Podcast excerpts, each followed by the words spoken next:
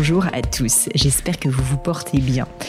Lorsque j'ai lancé le book club, il y a un peu plus de six mois quand j'y pense, je vous avais dit que j'avais pour ambition de donner à certains d'entre vous l'envie de lire plus, parce que pour moi la lecture a toujours été une sorte de refuge sacré.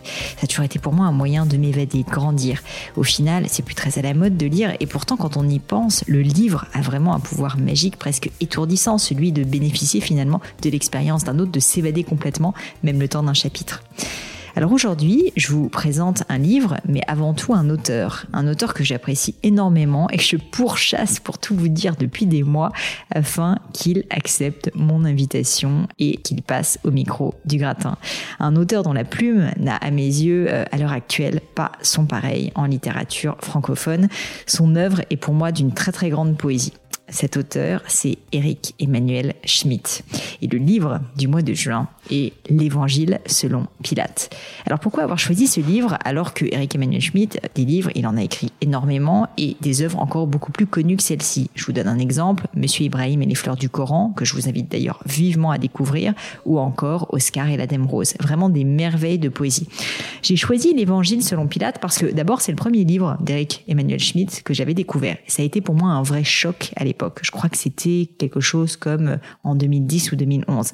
Ensuite, j'ai adoré l'idée de ce livre inventer le monologue intérieur de certains grands acteurs de notre temps, de notre histoire. En l'occurrence, ici, rien de moins que Jésus. Oui, Vraiment, rien de moins.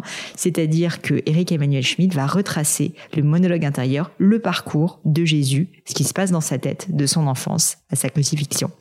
Et puis ensuite, dans la deuxième partie du livre, qui est construit comme un diptyque, un diptyque pardon, que vous allez comprendre, eh bien, il a de l'autre côté de la scène, avec le discours intérieur, cette fois de Ponce Pilate, le général romain, qui a porté la responsabilité de la mort du Christ. Alors je vous arrête tout de suite, j'essaye pas ici de vous convertir au christianisme, étant moi-même baptisée certes, mais si je suis honnête, pas du tout pratiquante, et même pas sûre à vrai dire d'être complètement croyante. En revanche, je voulais vous partager ce livre parce que les messages délivrés par Eric Emmanuel Schmitt, au travers de Jésus notamment, et de Ponce Pilate, sont absolument lumineux. Et puis, ce qui n'enlève rien à l'affaire, c'est qu'on passe tout simplement un très très bon moment. Le livre se dévore franchement et je crois l'avoir relu là la semaine dernière en presque deux jours seulement. Bref, si vous cherchez un livre court et facile à lire, mais qui vous fera aussi réfléchir, eh bien je pense que vous serez conquis par l'évangile selon Pilate.